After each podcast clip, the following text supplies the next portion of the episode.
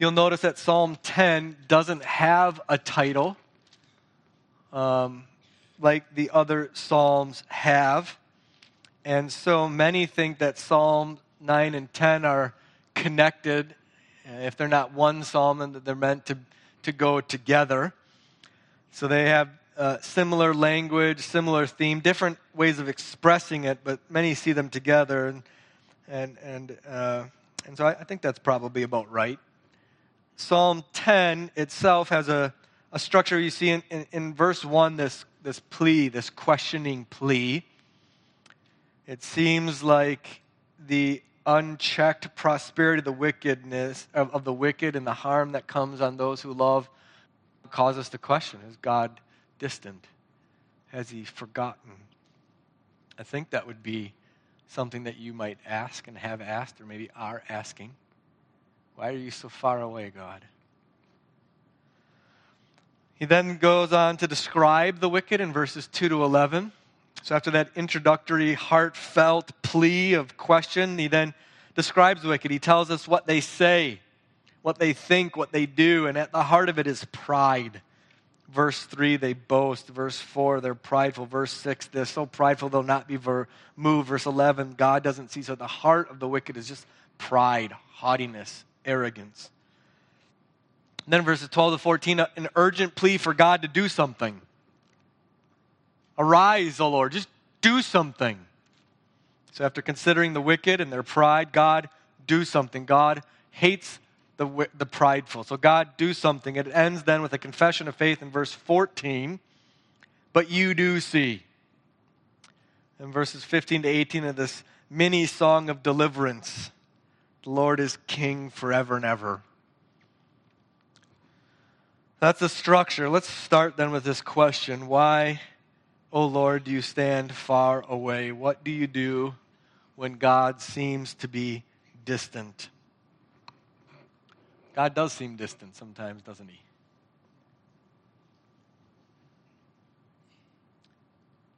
Why, O oh Lord, do you stand far away? Why do you hide yourselves in times of trouble?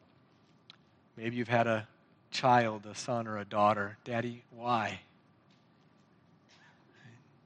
This is what he's asking.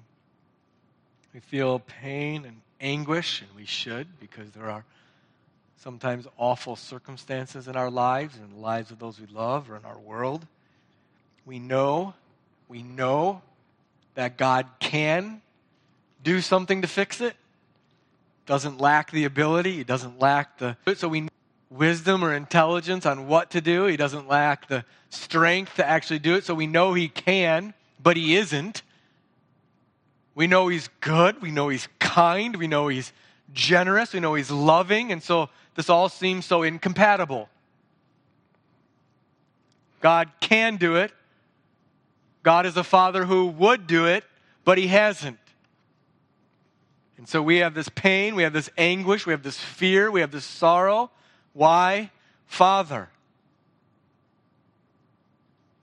Why are you so far distant? We feel that distance. We feel it.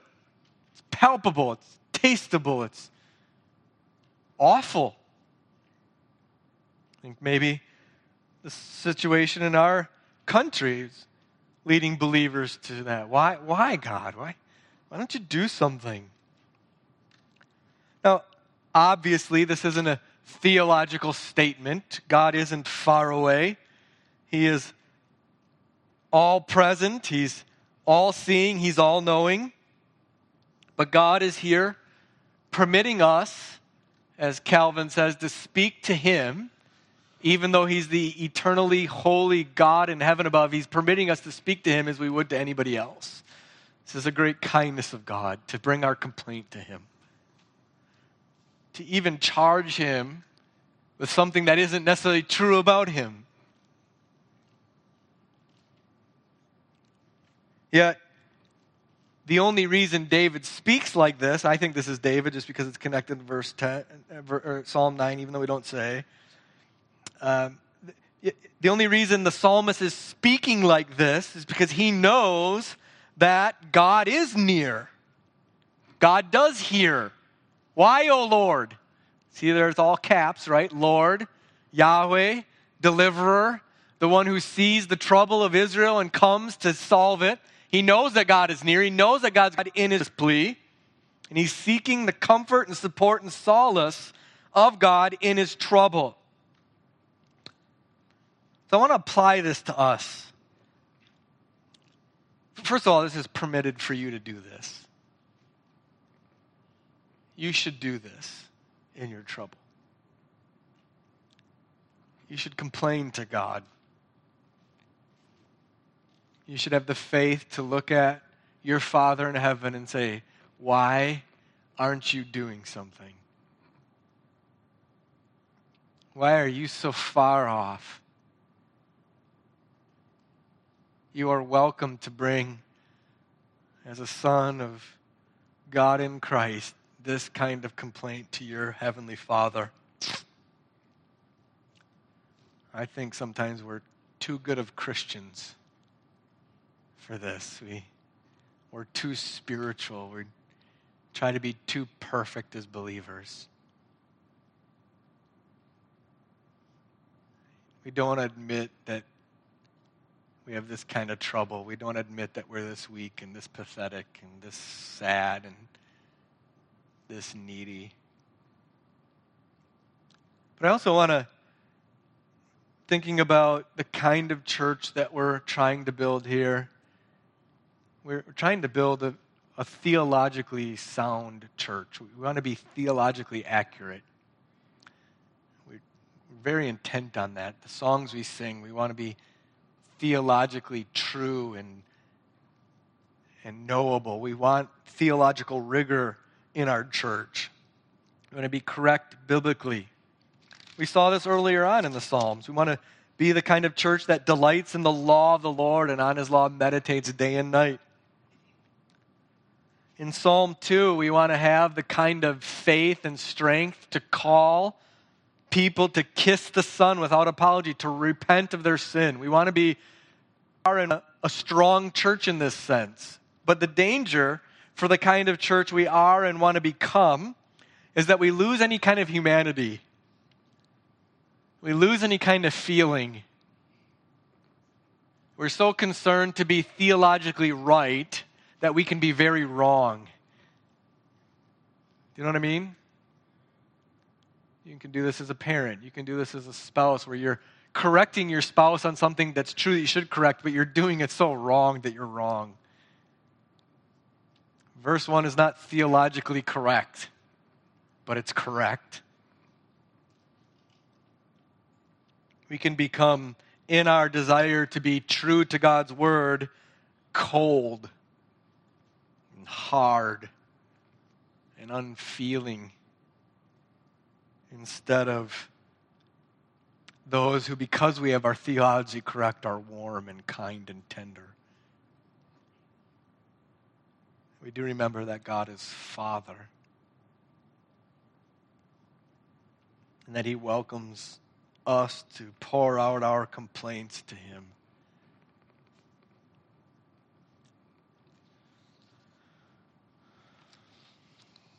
Because there are times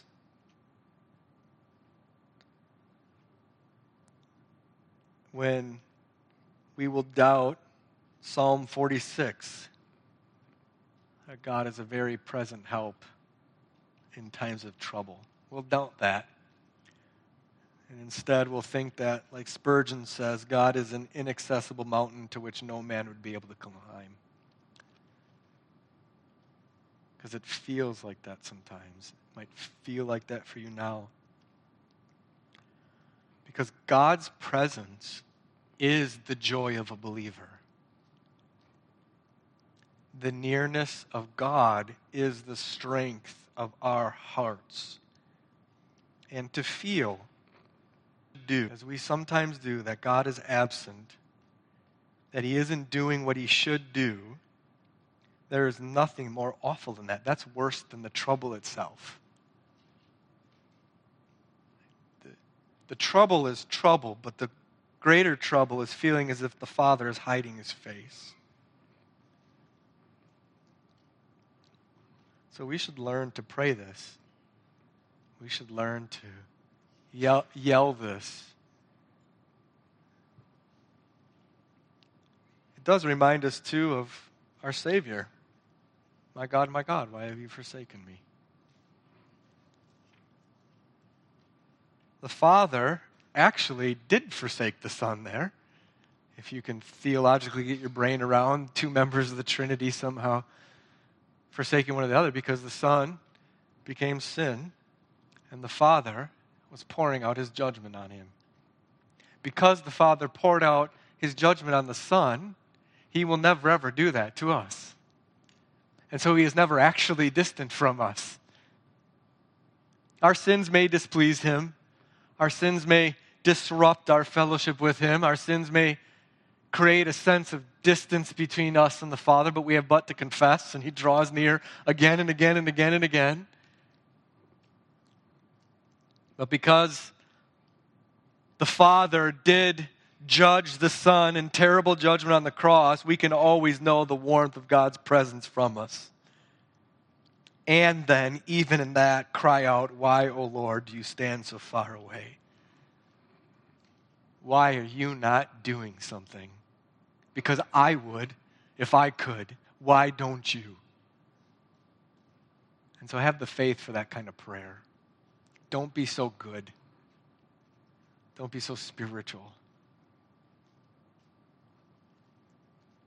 Well, the trouble, David explains in great detail in verses 2 to 11. David harms great distance because of trouble, and that trouble is in the form of wicked people are doing great harm to God's people, and yet they seem to prosper so much. And it is eating David alive, and he is angry. So the poor, the powerless, the innocent, the helpless are being persecuted by the wicked, and it seems like the wicked are only growing fat and wealthy and healthy, and everything's going all right for them. And why isn't God doing something? So David is describing the wicked in verses 2 to 11. They're getting away with murder. so, God, why don't you do something? The main issue, as I've said, is pride. Now, I don't think, I, I mean, I think you can resonate with this, especially in our day. Those who are wicked seem to be doing well. Those who oppose the truth of God, those who harm the innocent, those who murder the unborn babies, those who abuse actresses serially. There seems to not be justice on this earth for them, and they only get away with it. So, this is what we love about God's Word. It's not distant, it doesn't have to be worked hard at to apply. It's, it's right there, it's very near to us. The main issue here is the pride of the wicked. Look, look at this. Verse 2, they're arrogant. In verse 3, they boast of the desires of their soul. The desires of their soul, what does that mean? The, the wicked boasts of the desires of his soul. He's, he's greedy for gain. It means that the only law of these people is their lust. Whatever they want, whatever they desire, is what everybody else should give them. And if anybody's in between that person and what they want, that person, their lust, they're going to destroy them. So they're a law unto themselves, and the only law they know is what they crave. They're driven by their desire, their fleshly, carnal desires. They boast of them. They don't even hide them. That's how arrogant they are. They renounce the Lord in their arrogance in verse 3. In verse 4, the pride of his face. Do you know where you can see pride on somebody? In their face. You can see it. David's making a judgment based on just what he sees in the expression of their face. They're so prideful. You can just, they're wearing it. Saying that God is nothing.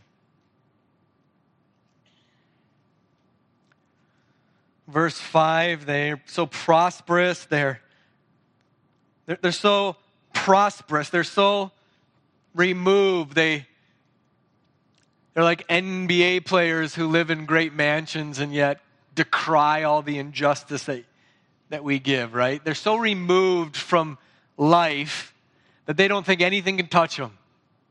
It's verse 5.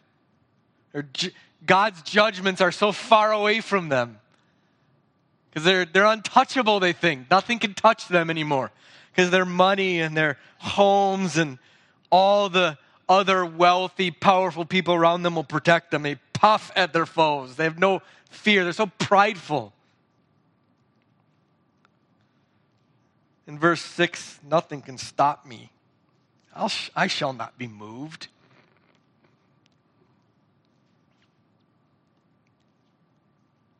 I'll never meet adversity. It's how prideful they are. In verse 11, he says in his heart, this is a confession of faith. It's deep in his soul. He says in his heart, God doesn't see. I'm so exalted. I'm so great that God Himself doesn't see. So, this pride, in, in this person's pride, who turns him into a villain who preys on those who don't have the means to protect themselves, thinking that God has created a world and populated it with people to gratify the lusts of my heart. That's how this person views life. Everything exists to serve me. And the only real wrong is somebody who won't do that. Does that not make sense of what's going on in our world today? But it's pretty easy to poke holes in Jeffrey Epstein. Right? It's pretty easy to poke holes in Planned Parenthood, who a few years ago, David Daleiden showed undercover videos of them selling the parts of the babies that they chopped up. Even talking about one doctor who did it too quickly that they couldn't harvest the parts because he was too good at his job. That's how deceitful and wicked and disgusting they are. We can poke holes in them all day long. We can poke holes in Antifa. We can poke holes in government rulers. We can poke holes in toxic men.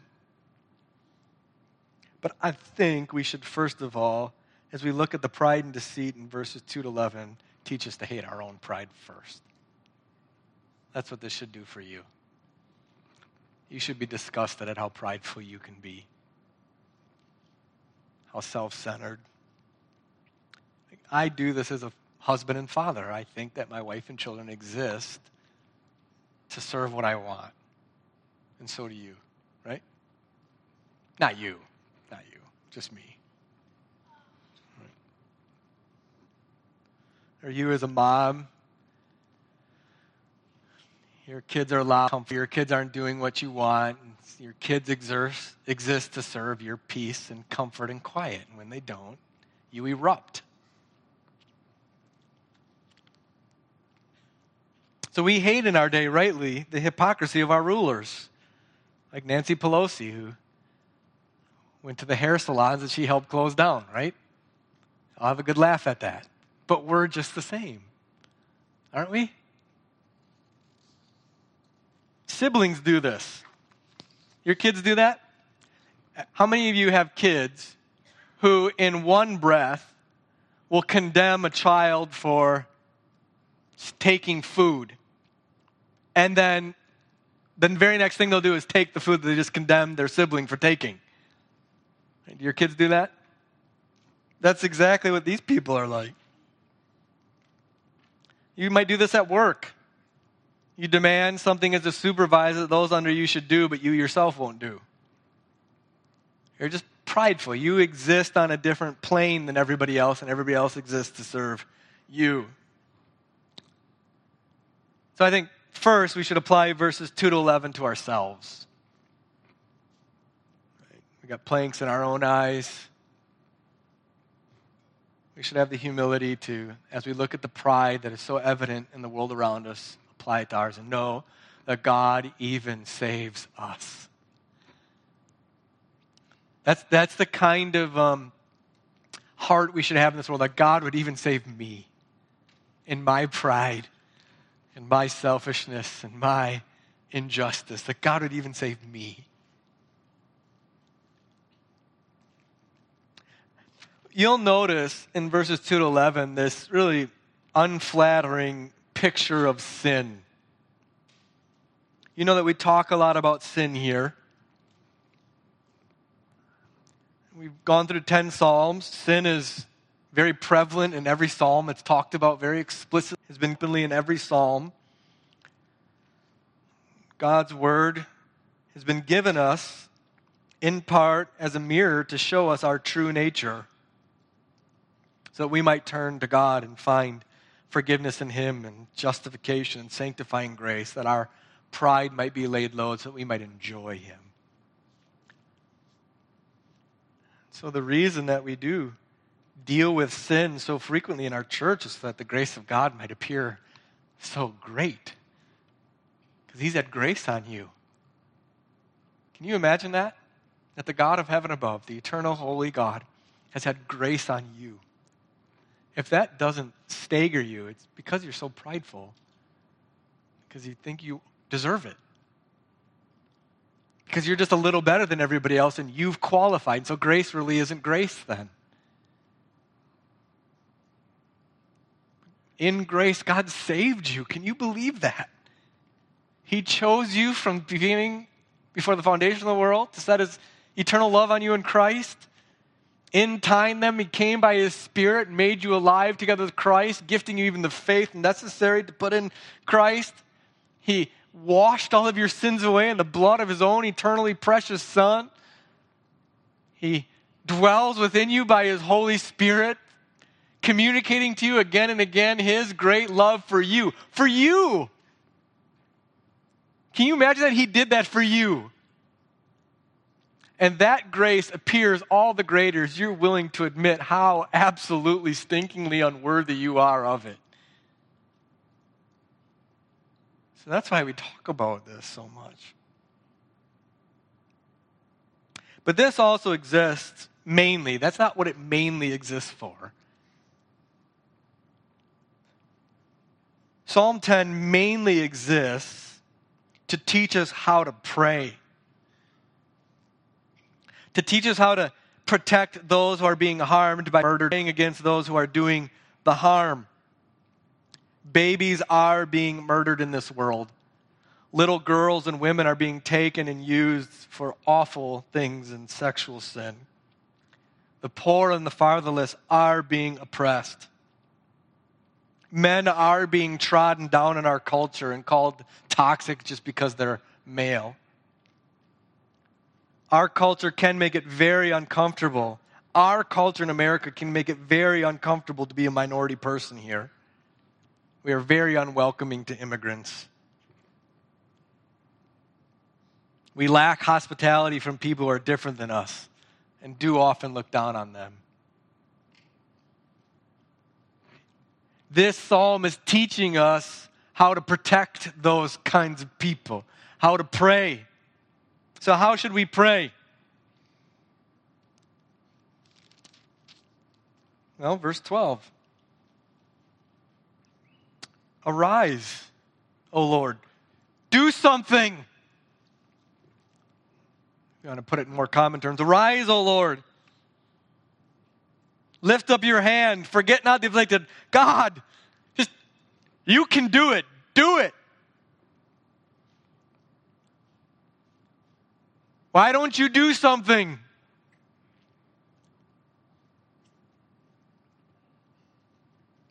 That's, that's one thing to pray.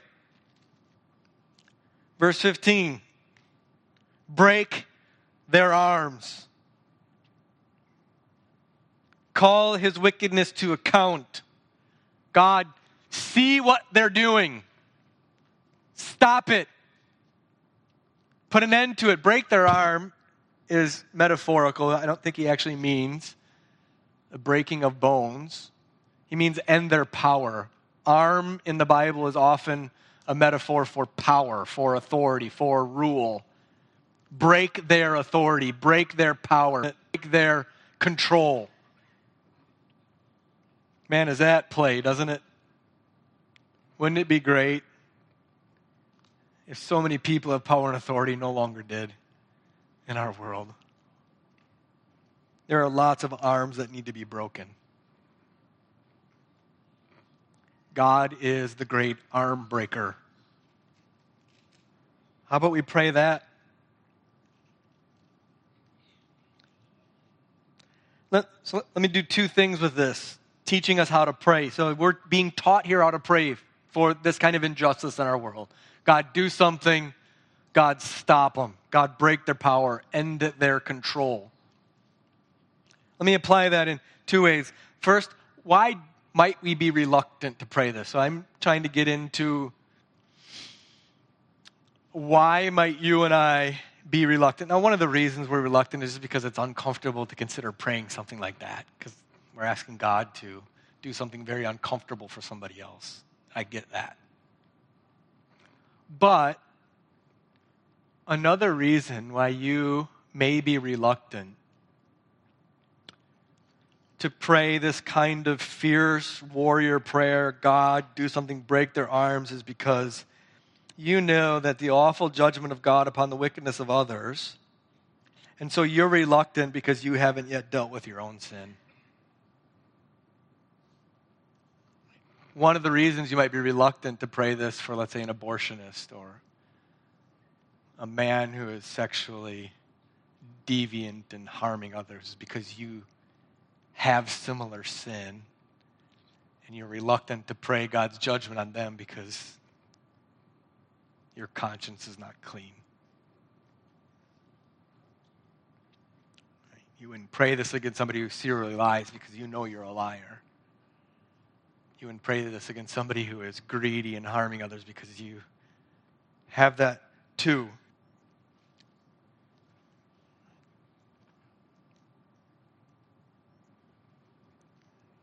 And so we do have to deal with our own sin. We do have to confess it. We do have to forsake it. We do have to grow in holiness by the grace of God. Because in the Bible, it's the righteous who are as bold as a lion. And Psalm 10 is lion bold. Now, we do know that there won't be on this earth any kind of sinlessness. You and I will never attain on this time a sinless perfectionist. And so this, this psalm isn't just for those who are sinlessly perfect. This psalm is for regular, everyday believers. For you and I, for people just like us who love God, who have real faith in Christ, who are striving to live with holiness without which we will not see the Lord, who do confess our sin, who aren't hiding them, who don't have tons of skeletons in the closets that we've never confessed. We, we should take up this prayer and pray it, but one of the reasons you may not is because you just haven't dealt with real severe wickedness in your own life. And I would just urge you to do so so you can be a greater help to those who are actually being harmed. Another reason, though, might be Matthew 5 44. What do you do with some of the Psalms we've seen? Last week's Psalm and this Psalm, and yet Jesus tells us in Matthew 5 44, love your enemies and pray for those who persecute you. How do we make sense of that? How do you make sense of break their arms, oh God? And right, turn the other cheek. I don't know. I do know. Let me tell you why. Um, some of you don't have a sense of humor, and that was just a joke. You know, you're like, oh, what an arrogant guy. He thinks he knows it all. Well, I do. All right?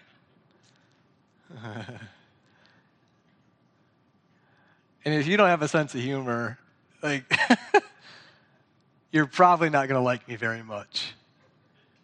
Um, so, what do we do with this? What do you do with Matthew 5 or the other places in the Bible where we're supposed to love our enemies and pray for those who persecute you. One of the differences in Psalm 10 and Jesus in Matthew 5 is love your enemies. Love the person who is personally attacking or slighting you.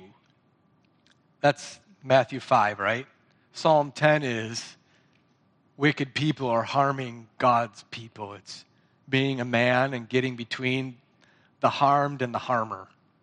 You see the difference there?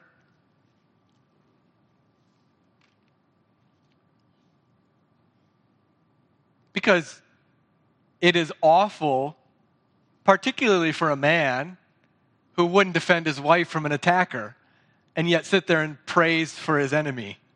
You wouldn't think much of him as a believer, would you? We wouldn't praise a man who prayed for his enemies while his enemies did harm to his children. and that's not a spiritual accolade. I mean, that's not a good thing. There's a difference there. And then the, the context of Matthew 5 isn't this kind of ongoing destructive harm that somebody is bringing. It's kind of more personal slight to your reputation. When Jesus says, if you're struck on one tree the other, he's talking about how to end a conflict. You see this among your kids when they're fighting. How would the conflict end? If one of them just didn't return the, the offense with an offense, right? If one of your children was finally just willing to say, I'll take it, I'm not going to return it. I'm not, I'm not going to give a dig back for the dig you gave me. That, that's what Jesus is getting at in Matthew 5. How do you end personal conflict? Well, somebody has to be the more mature person and not return the missile. So turn the other cheek. Just zip it. Take it. Big deal. That's not what we're talking about in Psalm 10.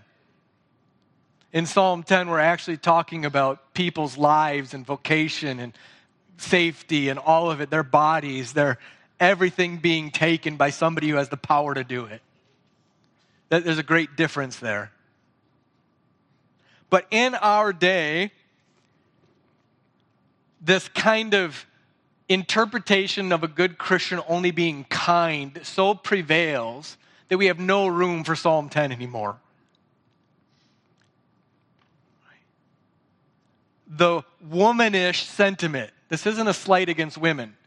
The womanish sentiment of motherly protection and kindness and niceness is the dominant ethic in our culture. And so we have no room for the manly ethic of God break their arms. And the motherly ethic is beautiful and wonderful.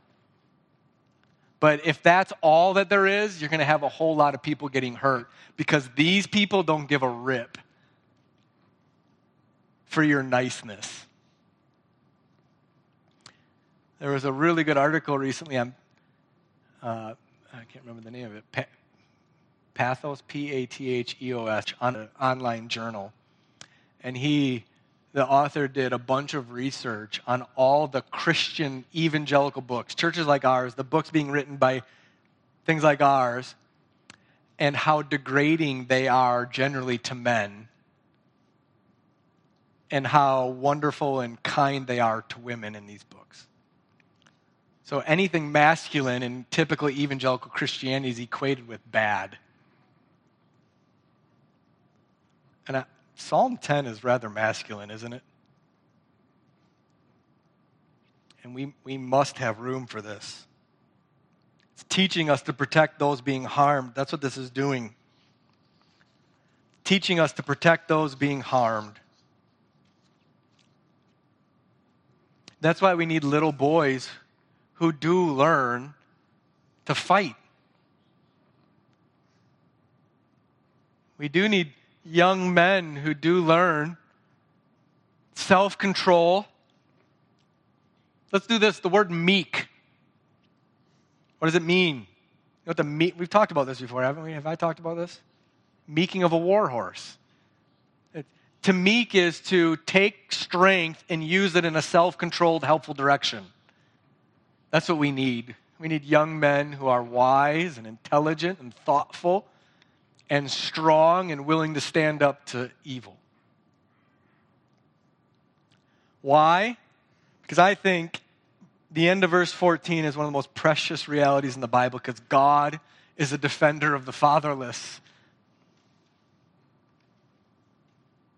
Now, the word fatherless here doesn't just mean orphan, it's, it's a synonym just earlier with helpless.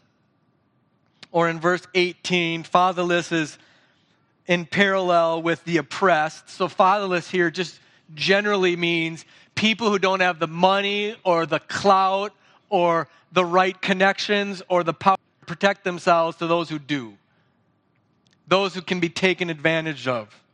God is a helper to them. God is a father to the fatherless.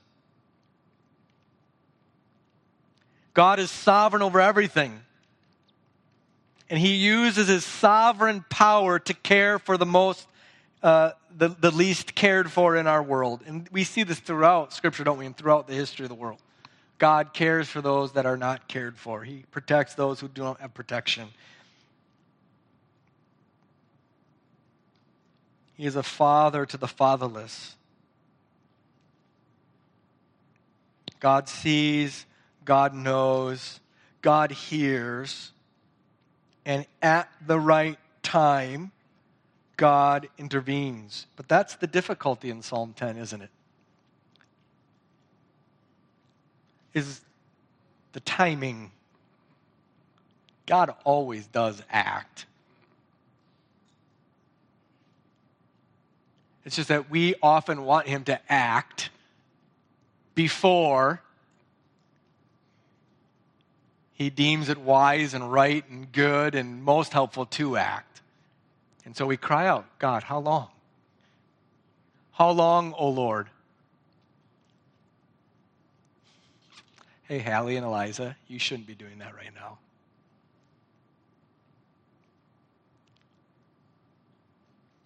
And I love those two they were starting to irritate me a little bit here. And probably some of you. And that's why we cry out in verse 1 Why aren't you doing something, God? Because we want God to act now. But who is God? He's the king forever and ever. He's our king forever and ever. Isn't that verse full of confidence and joy? Just read it. The Lord is king forever and ever. What does that do to you? Does it make you happy? Doesn't that give your soul a thrill? The Lord is king forever and ever. Yes. He governs the world, He's the world's king. All things are under His control, and that is true forever. That is never not true. There is never a place or a time or an instance where God is not controlling and ruling it. There's no term limits on this. God's rule is utter. There's no election. There's no rival. He reigns and he reigns forever. Now take that home to everything going on in your life. That's true in the cosmic sense. It's also true in your particular sense. He is king reigning over everything in the universe and over everything in your life. Why? Why is God reigning? What does He use His power for? To take care of you. That's what He's doing. He is taking care of you. And His care is to bring you from this day until the day of His Son's coming safe so that when you meet Jesus, you are welcomed. That's what God is doing with his sovereign authority and power. He's taking care of you. But he's doing it in his time because his time is better than your time. So, what else do you need during 2020? You've all seen the memes about 2020, like go away or shut the door on it. Like 2020 has been bad, right? Uh uh This is exactly what God wants for you. He's sovereign over 2020. God is your God. He is King forever, working all things for your good. Let's pray. Lord, I do give you glory that you are the King over all things, that you rule and reign over all things. And God, help us then to have faith to apply it to our lives, faith to live it, faith to rejoice, faith to trust that you are this for us. You are this for us in all of the things that are going on in all of our lives, all of the big, all of the little, all of the awful, all of the good. You are king forever in all those things. And yet, God, give us the faith to learn to pray. Why are you so far away, oh God? And to encourage our brothers and sisters in it. We ask this all in Jesus' name. Amen. The charge is this uh, I'd like you to take what we learned to pray in Psalm 10 and apply it to your life. Where are those in your life who need that kind of care from God? Uh, pray it for them. Um, bring Psalm 10 to your life and believe God for it in prayer. The Lord bless you and keep you. The Lord make his face to shine upon you and be gracious to you. The Lord lift up his countenance upon you and give you his peace. In Jesus' name, amen. God bless you. Have a great week in the Lord, and I love you.